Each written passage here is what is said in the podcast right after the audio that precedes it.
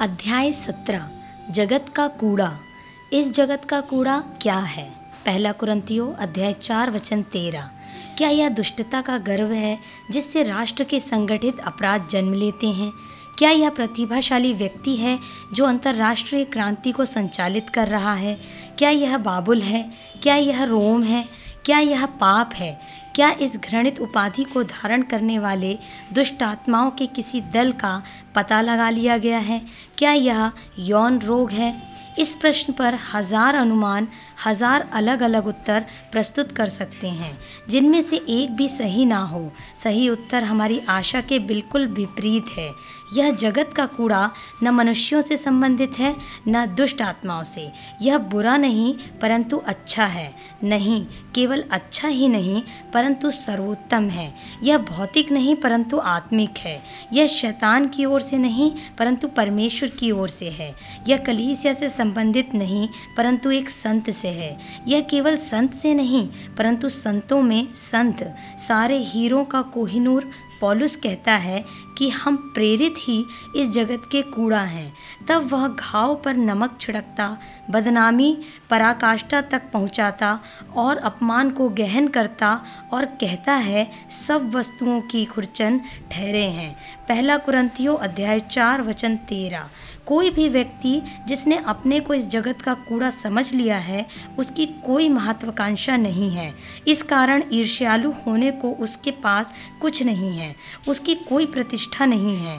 इस कारण झगड़ा करने को उसके पास कुछ नहीं है, उसकी कोई संपत्ति नहीं है। इस कारण चिंता करने की आवश्यकता नहीं है, उसके कोई अधिकार नहीं है। इस कारण अन्याय से उसे कुछ हानि नहीं है। धन्य स्थिति।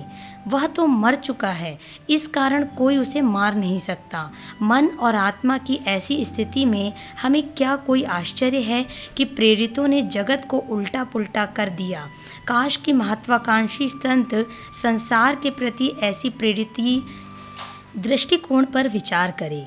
काश की हॉलीवुड के रंग ढंग में रहने वाला लोकप्रिय दाग रहित दिखने वाला प्रचारक अपने मार्गों पर विचार करे। पॉलुस को एक सौ पंचानवे कोड़ों एक बार फतराव किए जाने और तीन बार जहाज़ टूट जाने से अधिक किस बात ने दुखित किया? झगड़ालू, सांसारिक आलोचना करने वाली कुरंथी की कलीसिया ने यह कलीसिया सांसारिकता और रुपए के द्वारा विभाजित थी। कुछ लोग प्रसिद्धि की ऊंचाई तक पहुँच गए और शहर के बड़े धनिक व्यवसायी बन गए। इसलिए पॉलुस कहता है, तुमने हमारे बिना राज्य किया। पहला कुरंथियो अध्याय चार वचन आठ के तुलनात्मक विवरण पर ध्यान दीजिए। तुम तो तृप्त हो चुके, तुमने हमारे बिना राज्य किया। हम मसीह के लिए मूर्ख हैं, हमारा निरादर होता है। हम भूखे, प्यासे और नंगे हैं। पद दस।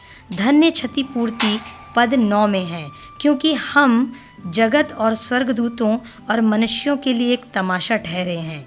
इतना सब के पश्चात भी पॉलुस के लिए यह कहना कठिन नहीं था कि वह प्रेरितों में सबसे छोटा है।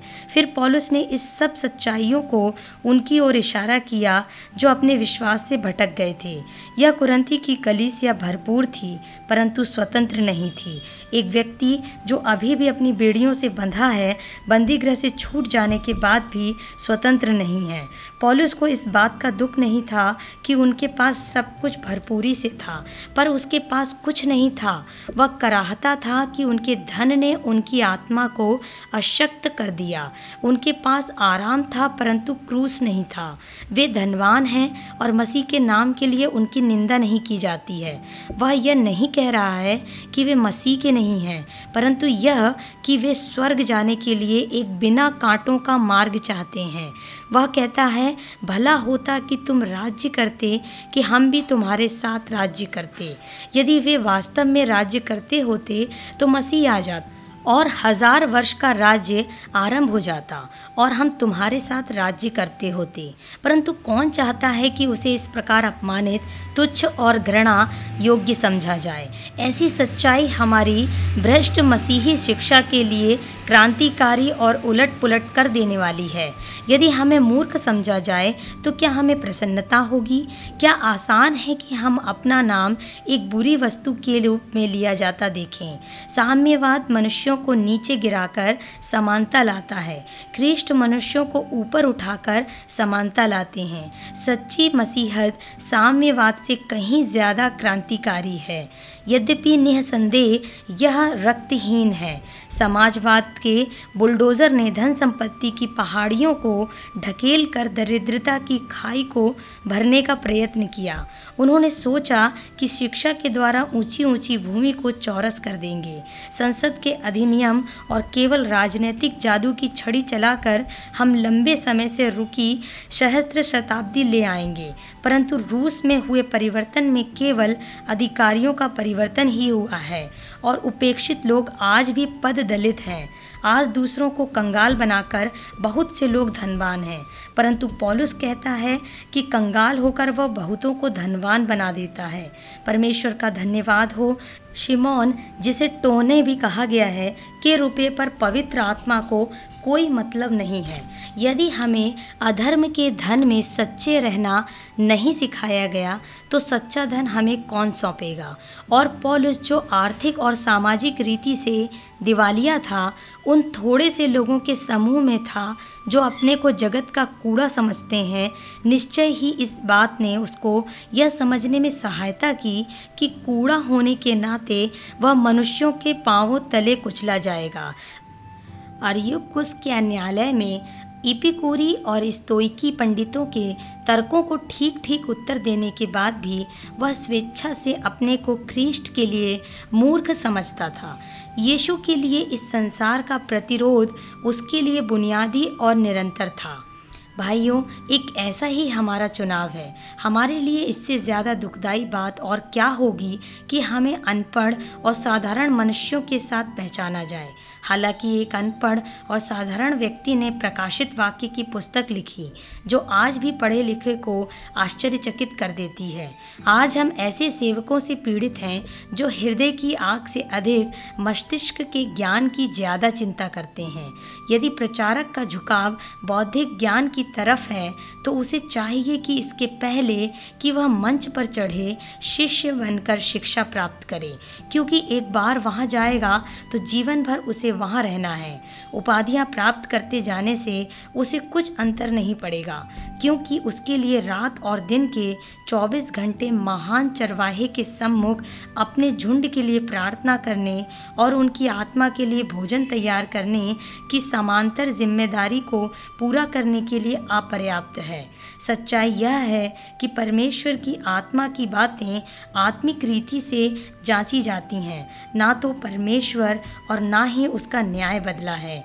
परमेश्वर ने अपने परमाधिकार से बहुत बातें ज्ञानियों और समझदारों से छिपा रखी हैं और उन्हें बालकों पर प्रकट किया है, जबकि मेरे भाइयों, बालकों में विशाल ज्ञान नहीं होता है। आज की कलीसिया अपनी सेवकाई के ज्ञान को पिछले समस्त युगों से बहुत अधिक होने की डींग मारती है। परंतु पिछले समस्त युगों से बहुत कम आत्मिक बालक आज जन्म ले रहे हैं। क्योंकि मेरे भाई आपके धारा प्रवाह प्रवचनों से शैतान कांपता नहीं है। संसार से विभाजन की रेखा स्पष्ट है। जॉन बनियान ने अपनी पुस्तक में जिन परदेशियों के विषय लिखा है, वे संसार मेला से आगे बढ़ते समय लोगों की दृष्टि में तमाशा ठहरे थे। पोशाक, वाणी, रुचि और नैतिक मूल्यों में वे संसार के रहने वालों से भिन्न थे। क्या ऐसा आज हमारे जीवनों में है? पिछले युद्ध के समय एक अंग्रेज़ सेनापति ने कहा, हमें अपने सैनिकों को घृणा करना सिखाना चाहिए, क्योंकि जिससे वे घृणा करेंगे, उससे लड़ेंगे। हमने सिद्ध प्रेम के विषय बहुत सुना है, परंतु हमें यह भी जानने की आवश्यकता है कि हम किस प्रकार क्रोध तो करें, परंतु पाप ना करें। पवित्र आत्मा से भरा हुआ व्यक्ति अधर्म, अन्याय और अशुद्धता से घृणा करेगा। और वह इन सब का विरोध करेगा। इसलिए कि पॉलुस ने संसार से घृणा की, संसार ने उससे घृणा की। हमें भी इस विरोधी प्रवृत्ति की आवश्यकता है। पराजित कर देने वाले विरोध के मध्य स्टैनली ने अपनी पुस्तक अंधकारमय अफ्रीका और जनरल बूथ ने अंधकारमय इंग्लैंड लिखी। प्रथम ने लंबे घने जंगल और उनमें छिपे चीतों, सांपों और अंधकार के निवासियों को देखा।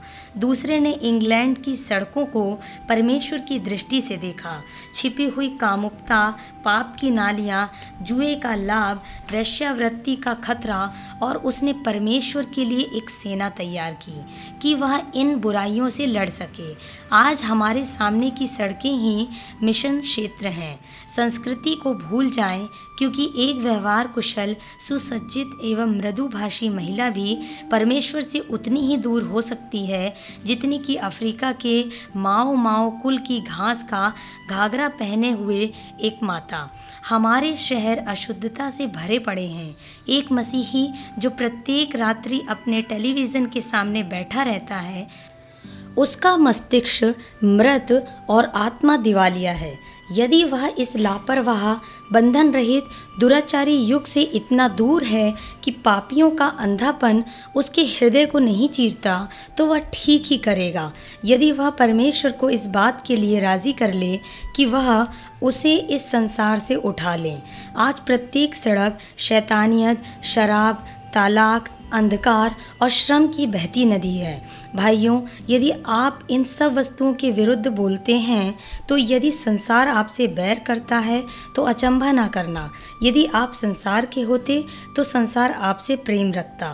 पॉलुस ने घोषणा की कि मैं संसार की दृष्टि में क्रूस पर चढ़ाया गया हूँ।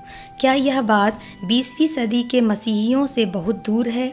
गुलगुत्ता नामक स्थान में बहुत बड़ी भीड़ इकट्ठा थी, जो उन दो कुकर्मियों का अपमान देखने आई थी। क्रूस के स्थान पर आनंद उत्सव हो रहा था, दुख तकलीफ़ के स्थान पर ठट्टा हो रहा था, परंतु अगली सुबह उन दंड पाए हुए व्यक्तियों को देखने कौन गया? उनकी आँखों और पसलियों को निकालने के लिए पहले पहुँचने वालों में गिद्ध थे। फिर कुत्तों ने इन अभागे व्यक्तियों के शरीर से झूलती हड्डियों को चबाया। लटकती हुई अतड़ियों में वे विकृत कुकर्मी बहुत खौफनाक दिख रहे होंगे। पॉलुस के लिए क्रूसित संसार इसी प्रकार अनाकर्षक था। काश कि हम भी भीतर से कांपते हुए, थरथराते ओंठों से इस वाक्य को दोहराएँ। संसार मेरी दृष्टि में क्रूस पर चढ़ाया गया है। केवल जब हम इस संसार और उसकी वस्तुओं और उसके व्यर्थ आडंबर और मुरझाए हुए आनंद के प्रति मर जाएँगे, हम उस स्वतंत्रता का अनुभव कर पाएँगे, जिसका अनुभव पॉलुस ने किया था। साधारण सच्चाई यह है कि हम कृष्ण के अनुयायी इस संसार, उसके विचार, महत्व और मर्यादा का बड़ा आदर करते हैं। एक आधुनिक समीक्षक ने कहा कि हम विश्वासियों के पास, हमारे परमेश्वर के स्थान पर, धन एवं विश्वास के स्थान पर लोभ है। दूसरी ओर अनुग्रह के इस युग में मैं अटलांटिक महासागर के दोनों ओर के देशों के कुछ संतों को जानता हूँ, जो दूसरों के उतारे हुए पुराने कपड़े पहनते हैं और इस प्रकार अपने सिक्कों को पीसने के लिए परमेश्वर की चक्की में डालते हैं। हम कभी कभी विचार करते हैं कि सांसारिकता से अलग रहने के लिए अपने संदेश पर अधिक बल देने के कारण पॉलुस लोगों को क्या कभी परिवर्तित कर पाया था?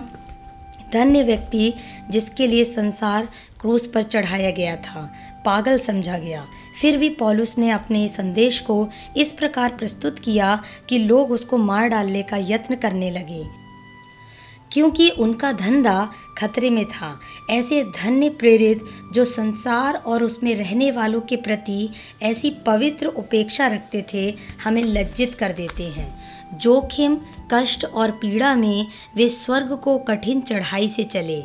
हे परमेश्वर, हमें ऐसा अनुग्रह दीजिए कि हम उनके पद चिन्हों पर चलें। शीघ्र ही मरणशीलता को हम विदाई देंगे और अनंतता का स्वागत करेंगे। प्रिय विश्वासी, मेरी अभिलाषा है कि यह संसार आपके लिए प्रभु की बलिदानी सेवा का हो, जो प्रभु हमारे लिए बलिदान बने। काश कि हम भी अपनी दौड़ आनंद से समाप्त करें।